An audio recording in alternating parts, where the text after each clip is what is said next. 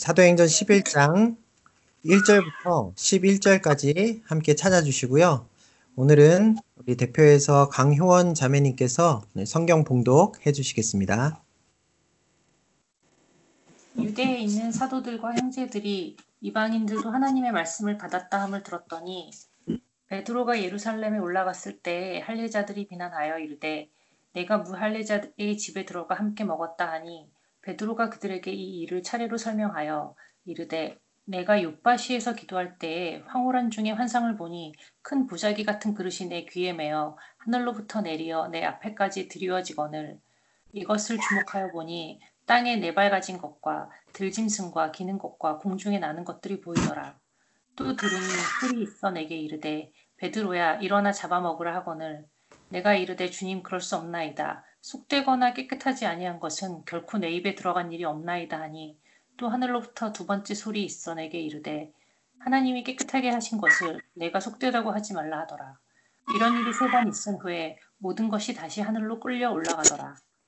마침 세 사람이 내가 유숙한 집 앞에, 집 앞에 서 있으니 가이사랴에게 가이사랴에서 내게로 보낸 사람이라 성령이 내게 명하사 아무 의심 말고 함께 가라 하심에 이 여섯 총재도 나와 함께 가서 그 사람의 집에 들어가니 그가 우리에게 말하기를 천사가 내 집에 서서 말하되 내가 사람을 요바에 보내어 베드로라 하는 시몬을 청하라. 그가 너와 내 온 집이 구원받을 말씀을 내게 이르리라 함을 보았다 하거늘. 내가 말을 시작할 때에 성령이 그들에게 임하시기를 처음 우리에게 하신 것과 같이 하는지라. 내가 주의 말씀에 요한은 물로 세례를 베풀었으나 너희는 성령으로 세례를 받으리라 하신 것이 생각났노라. 그런즉 하나님이 우리가 주 예수 그리스도를 믿을 때 주신 것과 같은 선물을 그들에게도 주셨으니 내가 누구이기에 하나님을 능히 맡겠느냐 하더라. 그들이 이 말을 듣고 잠잠하여 하나님께 영광을 돌려 이르되 그러면 하나님께서 이방인에게도 생명 얻는 회개를 주셨도다 하니라. 아멘. 아멘. 음. 어, 우리가 지난주에 살펴보았던 사도행전 10장 23절 이하의 내용, 어, 곧 고넬료의 온 가족이 세례를 받고 교회 안으로 들어오게 된 일은요, 어, 실로 엄청난 사건이었습니다. 그것은 단지 당시 그리 길지 않은 역사를 가진 기독교 내의 관점뿐 아니라 수천 년 동안 내려오는 유대교의 오랜 신념, 즉, 구원은 오직 유대인의 것이라는 이 제한과 벽을 완전히 뛰어넘어서 이방인들에게까지 하나님의 구원의 문이 열리게 된 그런 사건이었기 때문이죠. 또 이 사건은요, 어, 예수님께서 승천하시기 직전 제자들에게 주신 사명을 더 온전하게 깨닫게 만들어준 사건이기도 합니다.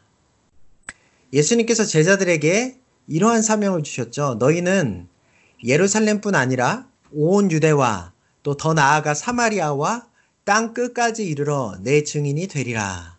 이렇게 말입니다. 하지만 태생부터 유대인이었던 예수님의 제자들은요, 예수님의 이 말씀을 곧바로 완전하게 이해할 수가 없었습니다. 왜냐하면 유대인들은 하나님의 백성이 될 수 있는 가능성 자체가 오직 유대인인 자신들에게만 있다고 믿어왔기 때문입니다. 그래서 처음 복음이 유대인 유대 지역의 바운더리를 넘어서서 사마리아 땅에 전해질 때에도 여러 가지 어려움이 있었고 또 예루살렘 사도들이 다 나서서 철저하게 검증하는 절차가 진행되었었죠. 그래도 사마리아인들은요, 본래는 하나님의 택하신 이 야곱의 후손들이었기 때문에 그나마 반발이 그렇게까지 극심하지는 않았던 것 같습니다. 중간에 역사 속에서 이방인들과 피가 섞이긴 했어도요. 사마리아인들은 여전히 하나님의 백성의 증표였던 할례를 행하고 있었고요. 또 유대인들과는 조금씩 달랐지만 나름대로 모세의 율법을 해석하고 지키면서 살아왔어요. 그러나 이방인의 경우는 아예 어, 상황이 달랐습니다. 그들은 율법에 대해 어, 전혀 무지했고요. 하나님의 택한 백성임을 표시하는 할례도 전혀 행하지 않았습니다. 유대인들처럼 하나님께서 주신 지침들에 따라 정결함과 거룩한 삶을 추구하는 모습도 그들에게는 없었습니다. 그러한 이방인들은요, 유대인들이 보기에는 하나님의 백성이 될 자격이 전혀 없는 그저 부정하고 더러운 존재들이었을 뿐이었습니다. 그런 생각을 가지고 있는 유대인들에게 땅 끝까지 이르러 내 증인이 되라 라는 예수님의 명령은요, 단지 당시 여러 나라에 흩어져 있던 유대인들에게 가서 복음을 전하여 그들을 참된 하나님으로, 하나님의 백성으로 돌아오게 만들라는 것 정도로 이해되었을 거예요. 하지만 베드로가 유대인들의 그런 전통적이고 일반적인 생각의 틀을 깨버리고 이방인에게 복음을 전하며 그들에게 세례를 베풀므로써 이제는 이방인들까지도 하나님의 백성으로 들어올 수 있는 가능성이 생겨난 것이었습니다.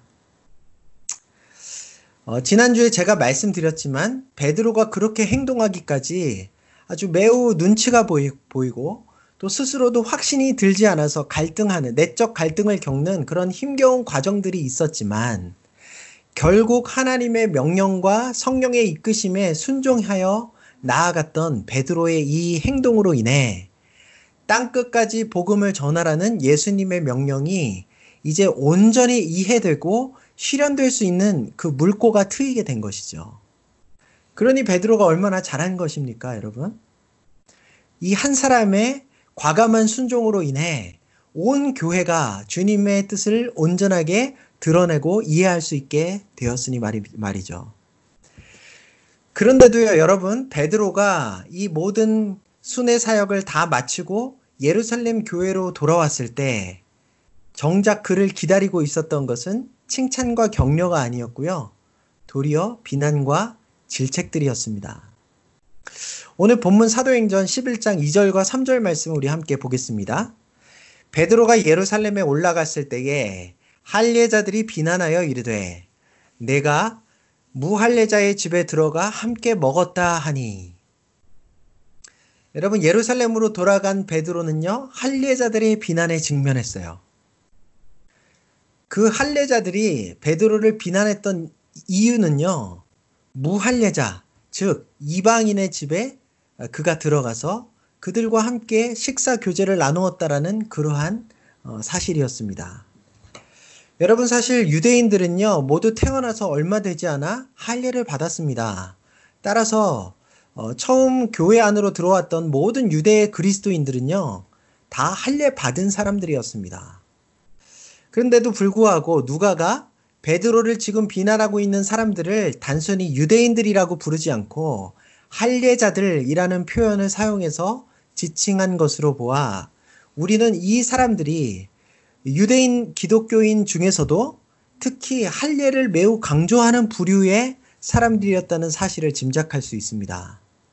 또한 이들이 베드로가 이방인들과 베, 드로가 이방인들과 식탁 교제를 나눈 사실을 지적하며 그를 비난하고 있다는 사실에서 우리는 그들이 복음을 받아들이고 유대교에서 기독교로 개종을 했으면서도 여전히 음식법이나 정결법 같은 유대인의 전통적인 율법을 철저하게 지키며 지내던 율법주의적인 사람들이었다는 사실을 알 수 있죠.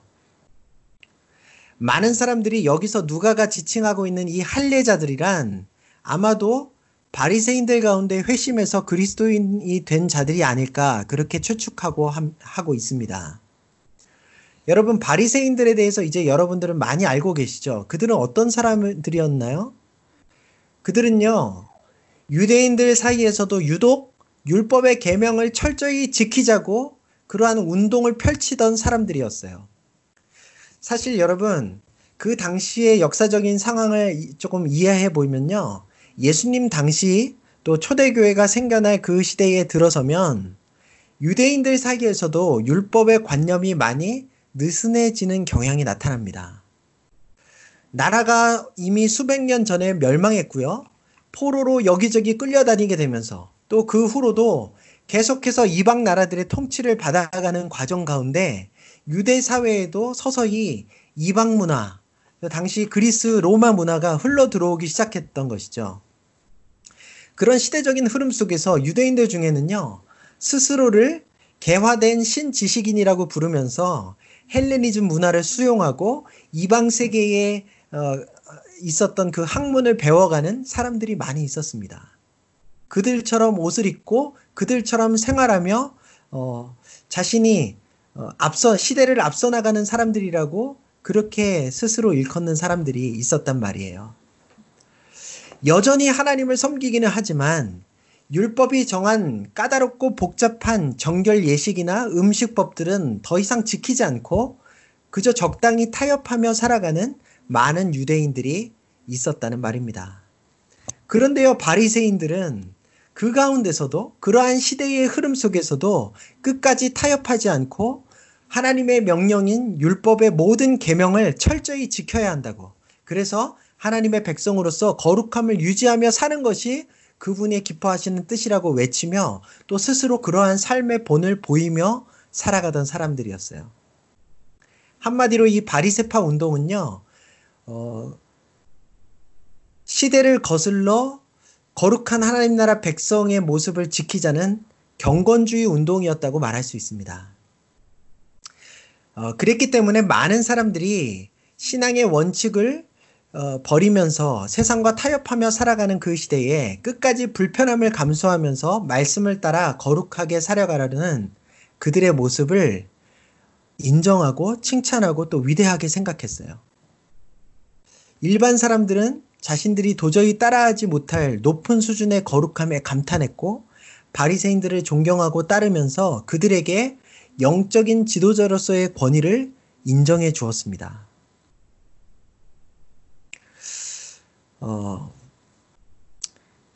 지나친 규례들로 인해서 예수님을 비난하고 끝까지 반대했던 바리새인들도 많았지만 여러분 바리새인들 가운데는요 예수님을 인정하고 그분의 가르침을 받아들인 바리새인들도 적지 않았습니다. 왜냐하면 예수님의 가, 율법에 대한 가르침이 너무나도 탁월하고 지혜로웠기 때문이죠. 예수님을 찾아와서 영생에 대해 질문했던 니고데모나 또 예수님께서 십자가 위에 돌아가셨을 때 그 시체를 장사 지냈던 아리마대 사람 요셉 또 그리고 예수님의 제자들이 공회에 붙잡혀 왔을 때 공회, 공의회 안에서 그들을 두둔해주는 말을 했던 율법사 가말리엘 등등이 그 대표적인 예라고 할 수 있습니다.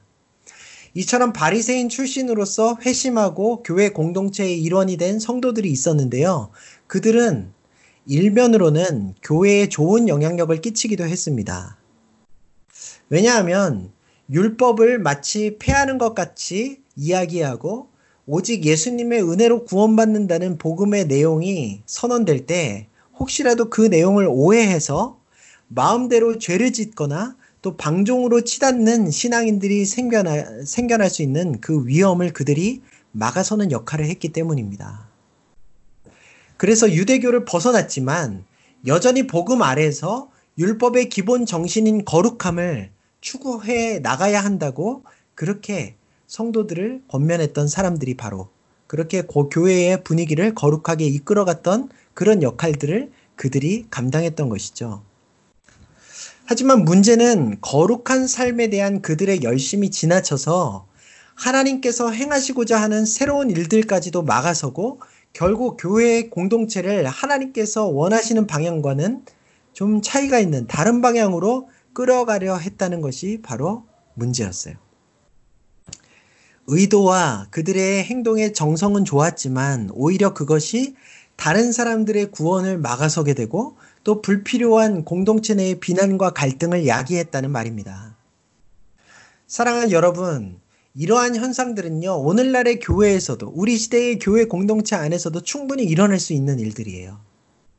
아주 헌신되어 정성을 다해 하나님을 섬기며 경건하게 살아가는 그런 성도들이요, 경건함에 대한 열심이 지나쳐서 하나님께서 부여하시지 않은 부담스러운 규칙들을 다른 성도들에게 강요하고 그것들에 의해 다른 성도들을 비난하거나 또 그들의 구원 여부를 판단하는 그러한 일들이 생겨날 수 있다는 말입니다. 무서운 일이죠. 저는 오늘날 한국교회에 있는 자리 잡은 여러 오랜 전통, 신앙의 전통들 중에서도 어, 좀 이렇게 바뀌거나 조금은 유동적으로 적용되어야 될 부분들이 많다고 생각합니다.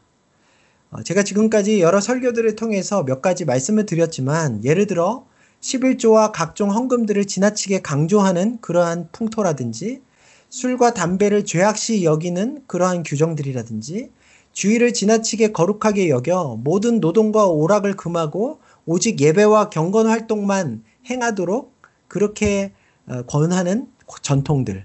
또 교회 밖의 세상을 너무 부정하게 생각하고 여겨서 배타적으로 생활에 나가려고 하는 그러한 자세들이 다 이런 모습에 해당할 수 있다고 생각이 듭니다. 물론 여러분, 하나님께 헌금을 드리는 것은 좋은 일이죠. 술, 담배를 하지 않고 또 주의를 거룩하게 지키는 등의 노력들은 하나님의 은혜에 보답하는 의미로 우리가 드릴 수 있는 정성의 표시가 될 수 있습니다. 하지만 그것이 지나치게 어, 나아가서 강제 사항이 된다든지 다른 사람들의 신앙과 구원의 여부를 판단하는 잣대가 될 수는 없다고 생각합니다. 하나님께서 기뻐하시는 참된 경건을 위한 노력은 계속해 가되 그것을 통해 누군가를 비난하거나 판단하거나 또는 스스로 교만하고 우월하게 여기는 율법주의적인 모습, 또 이 오늘 누가가 이야기하는 할례 자들과 같은 신앙인의 자리에는 서지 않아야 할 것입니다. 자칫 잘못하면요, 우리도 하나님께서 깨끗하고 하시, 깨끗하다고 하시고 사랑하시는 사람들을 부정하다 비난하며 정죄하는 우를 범할 수도 있다는 사실을 꼭 기억하시기를 바래요. 네, 다음으로 넘어가서 할례자들의 비난을 받은 베드로가 어떻게 반응하고 있는지를 우리 한번 살펴보았으면 좋겠습니다. 우리 4절을 읽어볼까요? 베드로가 그 이 일을 차례로 설명하여 이르되 네, 여러분 베드로는요. 자신이 행한 일이 하나님의 뜻에 부합되는 일이고 또 하나님께서 명령하신 것이라는 사실을 결국 확신하게 되었으면서도 잘못된 편견으로 인해 자신을 비난하고 있는 할례자들을 향해 분을 쏟아내지 않았습니다. 아마 베드로는 그들의 비난에 자존심이 많이 상했을 거예요. 특히라도 교회의 핵심 리더십인 자신을 향해서 그렇게 경솔하게 또 거리낌 없이 공격하고 있는 그들의 과격함에 화가 치밀어 올랐을 수도 있습니다. 하지만 베드로는 절대로 혈기대로 그들과 맞서 싸우지 않았고요. 자신이 가진 교회 내의 권위로 그들을 눌러버리지도 않았습니다. 그는요, 그저 그들을 이해시키기 위해 자신이 행동하게 된 어, 경위에 대해서 하나하나 인내심을 갖고 그들에게 이야기하였죠. 그들과 계속해서 대화를 어, 온유한 모습으로 대화를 나누었다는 말입니다. 여러분 자신을 향해 거칠게 비난하는 사람들을 향해서 이처럼 젠틀하게 반응하는 것은 매우 어려운 일입니다.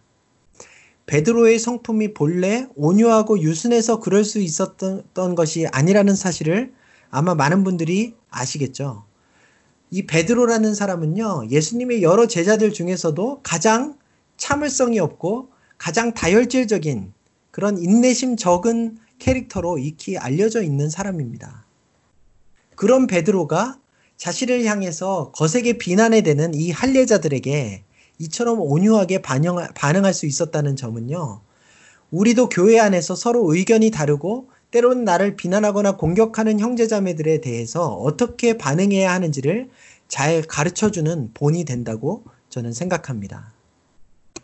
사랑하는 형제자매 여러분, 교회 공동체 안에는요, 정말 다양한 생각과 관점을 지닌 사람들이 모여 있습니다. 서로 정치적인 성향이 다를 수도 있고요. 신앙적인 색깔들도 천차만별이에요. 말씀을 중심으로 신앙생활 해야 한다고 강조하는 사람들이 있는가 하면 성령의 은사와 능력을 추구해야 한다고 소리 높이는 사람들도 있습니다.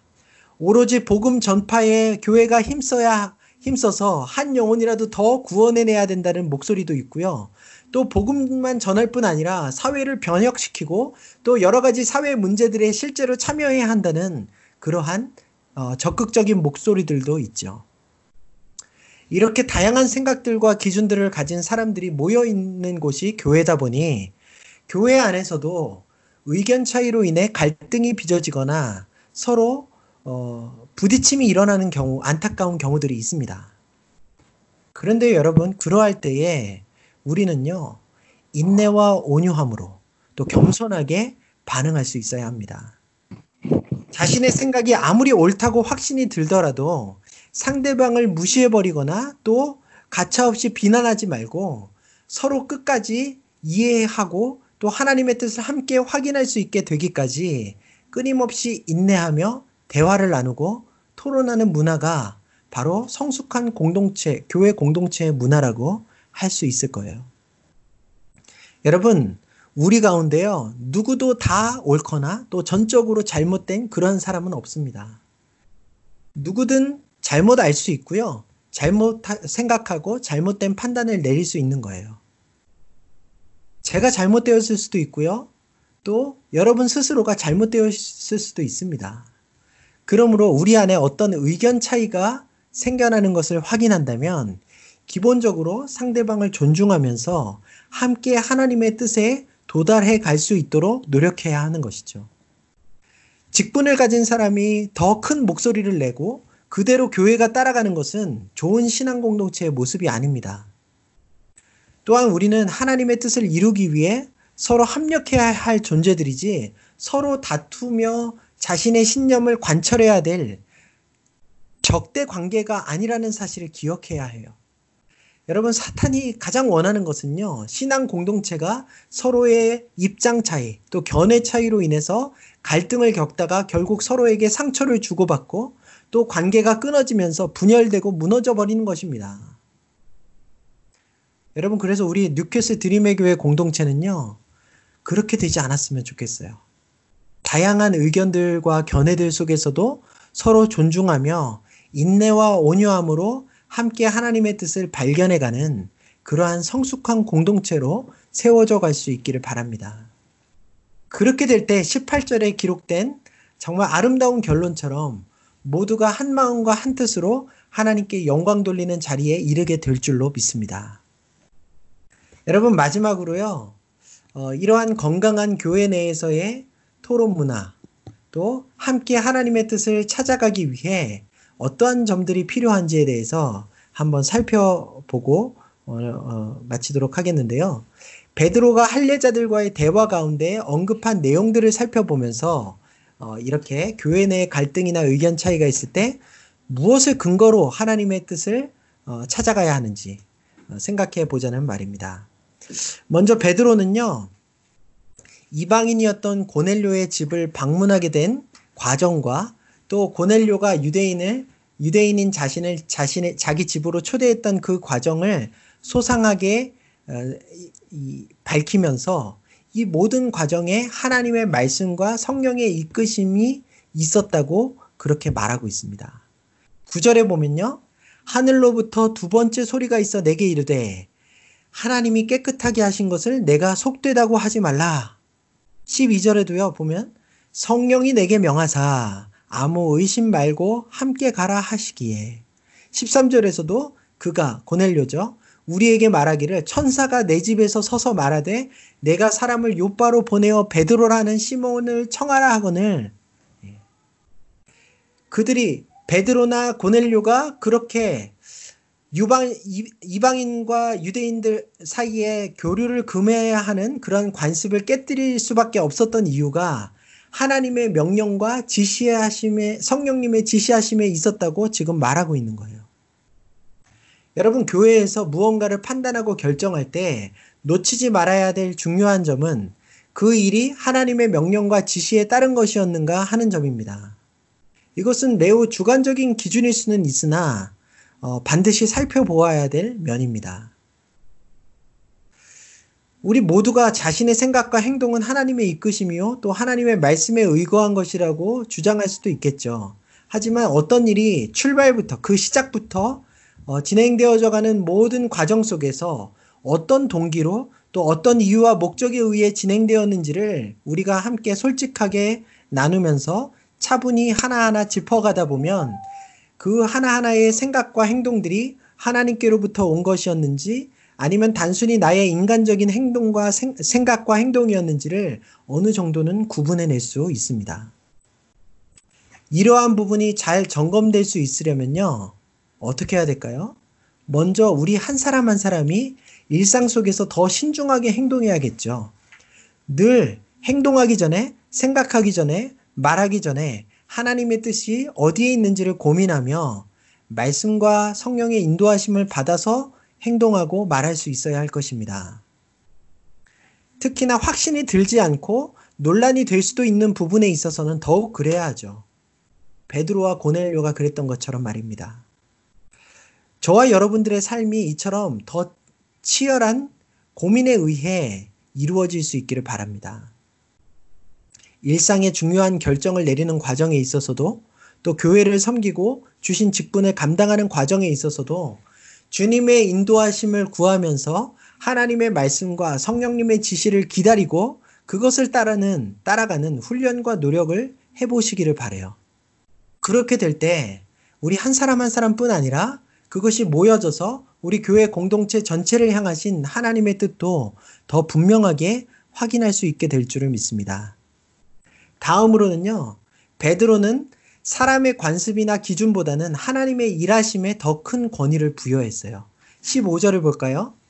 내가 말을 시작할 때에 성령이 그들에게 임하시기를 처음 우리에게 하신 것과 같이 하는지라.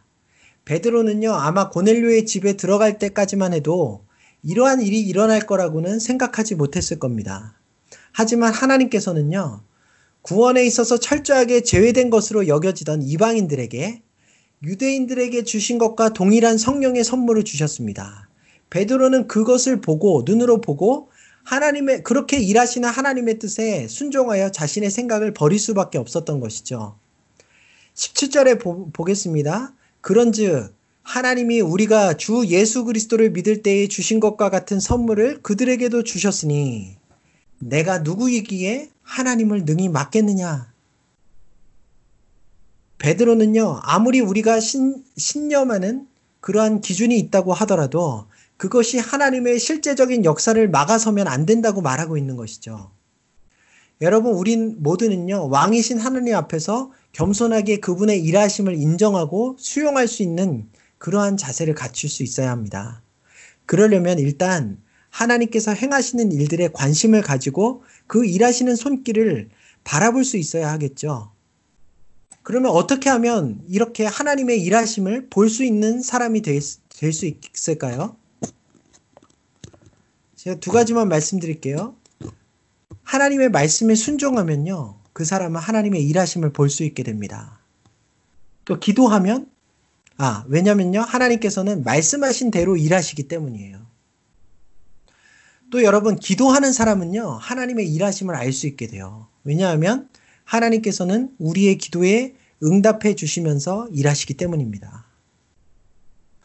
여러분, 하나님께서 행하시는 일들을 바라보는 인생에게는요, 정말 놀라운 기쁨과 감격이 주어집니다.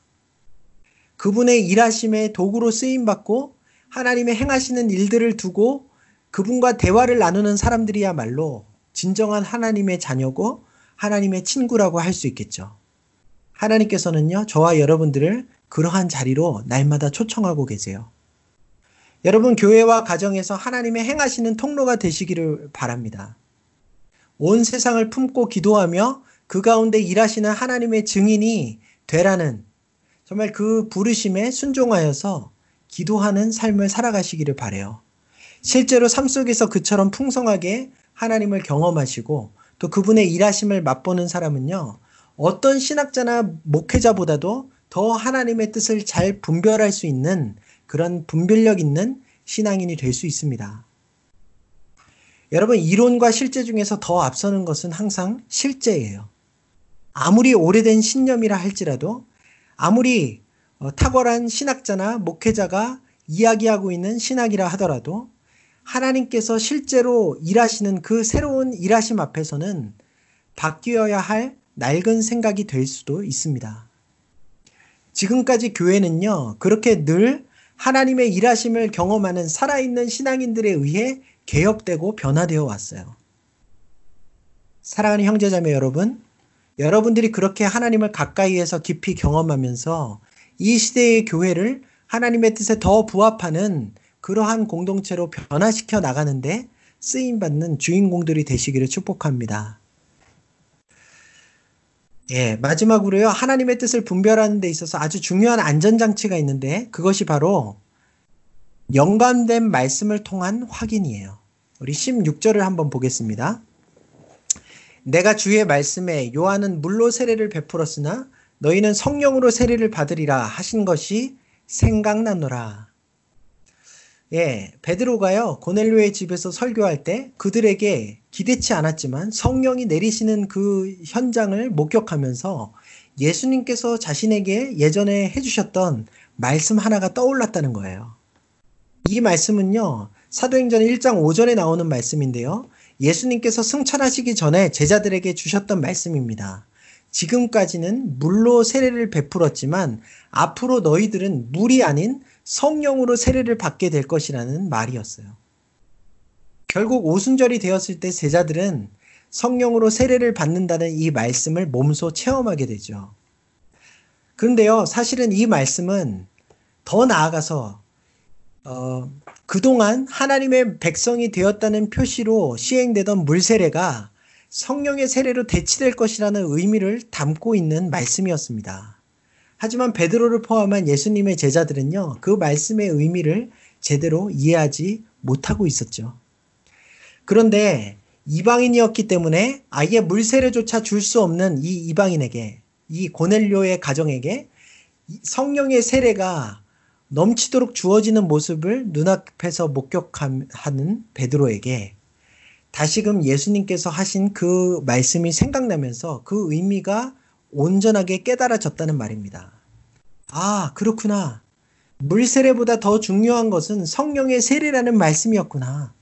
만약 성령의 세례를 받았다면 물세례를 받지 못했다 하더라도 이미 하나님의 백성으로 받아들여지는 것이구나. 그렇다면 이제 하나님의로부터 성령의 세례를 받은 이들에게 그들이 이방인일지라도 물세례를 줌으로써 정식으로 교회 공동체 안에 들여보내지 못할 아무런 이유가 없는 것이구나. 이것이 바로 어, 기억난 말씀을 통해 베드로가 하나님의 뜻을 확신하게 되는 과정이었습니다. 여러분 이런 과정은요 예수님께서 주신 약속의 성취이기도 합니다. 요한복음 24장 26 14장 26절을 보면요 예수님께서 제자들에게 이렇게 말씀하세요. 보혜사 곧 하나님께서 내 이름으로 보내실 성령 그가 너희에게 모든 것을 가르치고 내가 너희에게 말한 모든 것을 생각나게 하리라.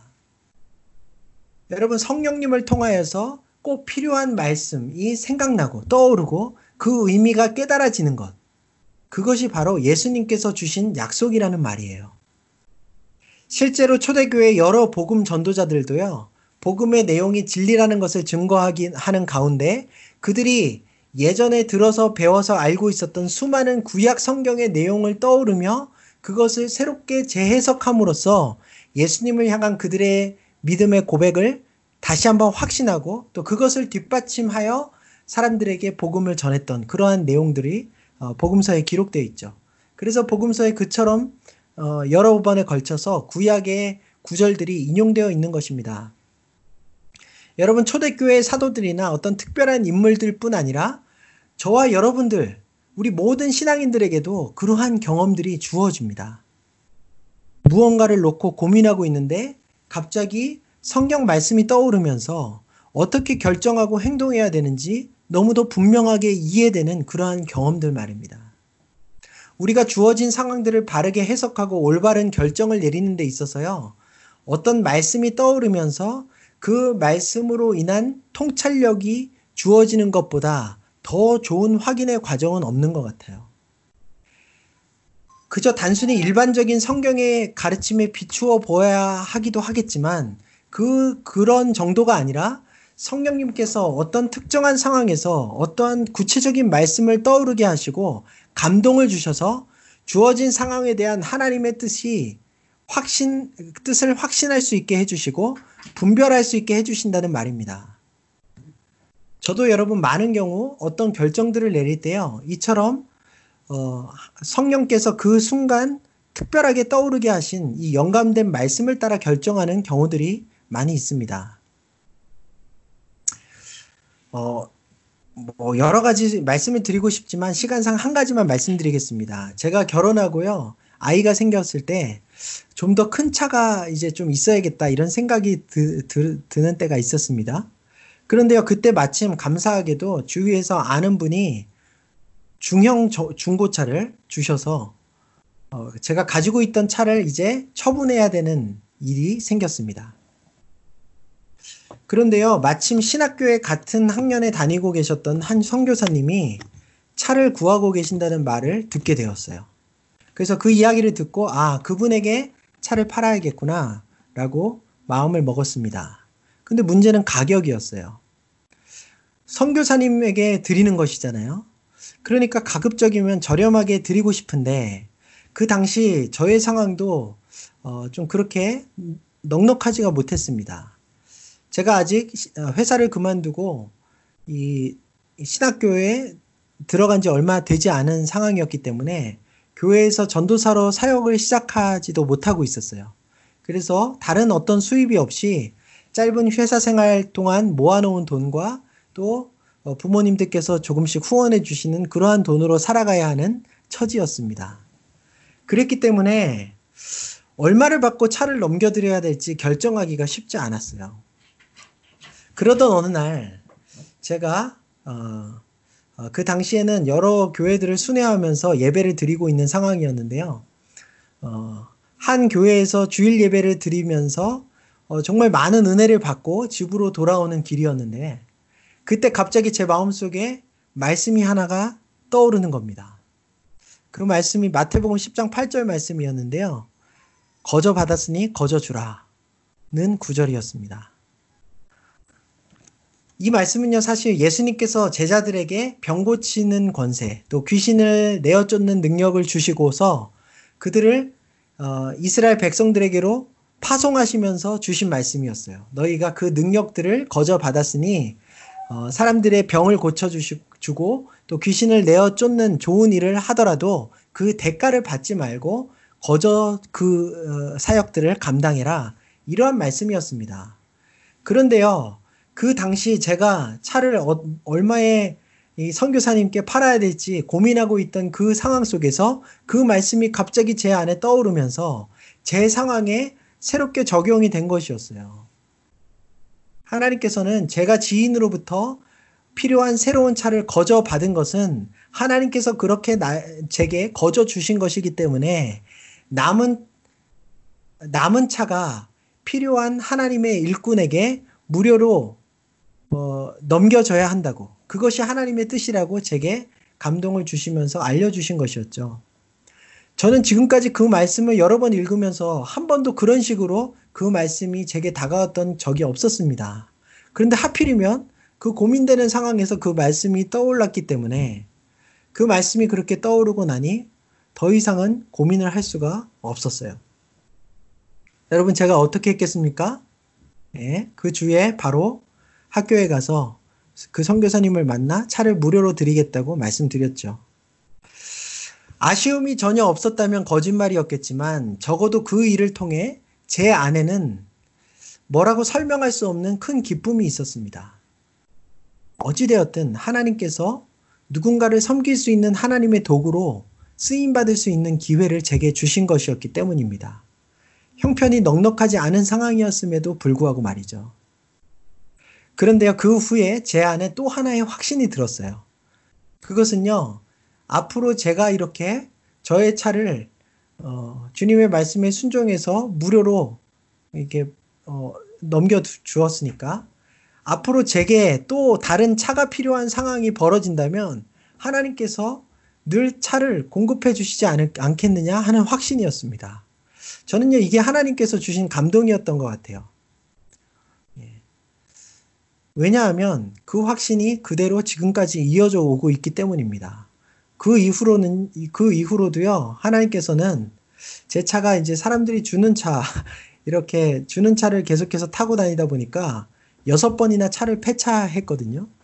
폐차하거나 또, 또 이렇게, 어, 차를 누군가에게, 어, 넘기거나 이런 상황이 주어졌는데요. 그때마다 하나님께서는 저희 가족이 또 사용할 수 있도록 여섯 번이나 차를 주셨어요. 지금 제가 타고 다니는 차도 영국에 유학 와서 만난 분들이 차가 필요한 즈음에 차를 사야 되지 않겠냐고 돈을 후원해 주셔서 마련할 수 있었던 차입니다. 여러분, 지난날 하나님께서 주셨던 이 말씀에 감동이 없었고 그 이후에 제게 주어졌던 어떤 감동이 없었, 확신이 없었다면 저는 지금까지 계속해서 저희 가정에 때마다 차를 공급해 주셨던 하나님의 성실하신 은혜를 그냥 모르고 지나쳤을 수도 있었습니다. 우연이라고 생각했을 수 있겠죠. 하지만 하나님의 말씀이 주어졌고 그에 따라 순종하며 행동을 해 오다 보니 하나님의 분명한 역사라는 사실을 깨닫고 확인하게 되는 은혜도 누릴 수 있게 된 것입니다. 여러분, 여러분 안에 하나님의 말씀을 차곡차곡 쌓아두시기를 바래요. 지금은 그 말씀이 다 이해가 가지 않더라도 또 여러분들에게 특별하게 적용되지 않더라도 부지런히 말씀을 읽고 또 예배에 참석하며 설교를 들으며 말씀을 여러분 안에 쌓아두시고 나면 언젠가 결정적인 순간에 하나님의 말씀이 여러분들에게 떠오르며 여러분의 삶의 방향에 대해 확신을 가지도록 이끌어 주시는 그러한 경험을 여러분들도 하실 수 있게 될 겁니다. 네, 여러분 시간이 많이 가서요. 이제 말씀을 마무리하겠습니다. 교회 안에는요. 다양한 사람들이 다양한 생각과 의견과 신념을 가지고 모여 있어요. 그러다 보니 자연히 의견 충돌이 일어날 수도 있고 갈등이 빚어질 수도 있습니다. 여러분 그때 화를 내거나 서로 다투지 마시고요. 인내하면서 온유하게 대화해 가시기를 바랍니다. 늘 나의 기준과 열심이 잘못될 수 있다라는 생각을 가지고 그것으로 상대방을 비난하는 우를 범하지 않도록 늘 겸손하게 자신을 살펴가시기를 부탁드립니다. 저는요, 우리 교회 공동체가 서로를 존중하며 어떤 상황 속에서도 함께 하나님의 뜻을 찾아가는 성숙하고 열린 공동체가 될 수 있기를 소망합니다. 무슨 일을 하든지, 어떤 생각을 하든지, 어떤 결정을 내려야 하는 순간에서도 늘 하나님의 말씀에 따라 성령님의 지시에 따라 행하는 훈련을 여러분 해가세요. 하나님께서 행하시는 일에 여러분의 시선을 맞추실 수 있기를 바랍니다. 순간순간 주어지는 하나님의 영감된 말씀을 말씀으로 어, 하나님의 뜻을 확증하는 경험을 하시고요. 그렇게 하나님의 뜻을 확신하며 믿음으로 반응하는 여러분 한 사람 한 사람이 되셔서 우리 교회가 어, 정말 한 마음 한 뜻이 되어 하나님의 뜻을 발견하고 기뻐하고 또 하나님께 영광 돌리는 그러한 공동체 될 수 있기를 주님의 이름으로 축원합니다. 예, 여러분 이 시간에는요 말씀 가지고 한번 기도하는 시간을 가졌으면 좋겠어요. 주님 제게 어, 인내하고 또 온유한 마음을 허락하여 주십시오.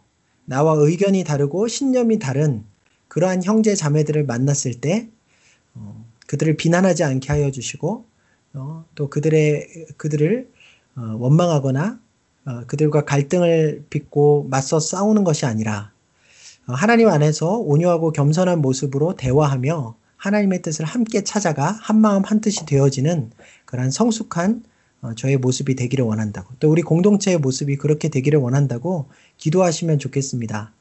어, 뿐만 아니라 여러분 여러분들이 어, 늘 하나님의 권위에 어, 엎드리셔서 어, 하나님의 뜻에 어, 여러분들의 마, 생각과 신념을 맞춰 가시고 또늘 어, 성령의 인도하심을 기다리고 또 구하시면서 어, 그렇게 하나님께 어, 확인받는 여러분의 삶을 확신받는 그러한 삶이 되실 수 있도록 특별히 말씀을 경험하는 그러한 삶이 되실 수 있게 해달라고 기도하시면 좋겠어요.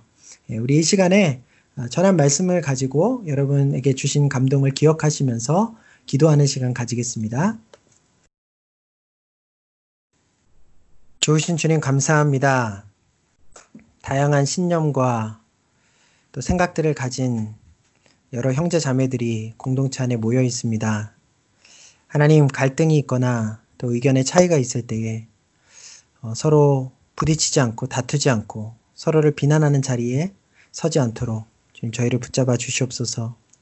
우리의 하나님을 향한 열심이 지나쳐서 다른 사람들에게 상처를 주거나 또 그들의 마음을 무겁게 하거나 또한 정죄하는 어, 그러한 도구로 쓰임받지 않기를 원합니다. 하나님, 우리에게 인내를 주시고 또 온유한 마음을 허락하여 주셔서 함께 하나님의 뜻을 찾아가고 발견하는 데까지 어, 계속해서 대화를 나누며 또 서로를 존중할 수 있는 성숙한 신앙인들 될 수 있도록 은혜 베풀어 주시옵소서. 하나님 아버지, 하나님의 뜻을 발견하기 위하여 우리의 삶 속에 정말 하나님의 일하심에 우리가 초점을 맞추고 어, 또 무엇을 하든지 말씀과 성령의 지시하심을 기다리며 어, 주님의 이끄심을 구하는 저희들 되게 하여 주시옵소서.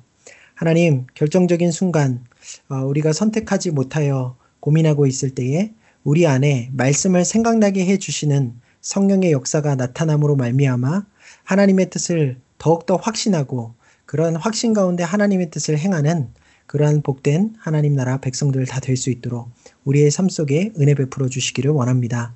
하나님, 이제 시작되어지는 한 주간 동안도 말씀과 기도의 자리에서 그렇게 하나님을 경험하며 하나님의 뜻을 분별할 수 있는 성숙한 신앙인으로 자라가는 저희들 될 수 있도록 저희를 가르쳐 주시고 인도하여 주시옵소서. 감사드리며 모든 말씀 우리 주 예수 그리스도의 이름으로 기도합니다.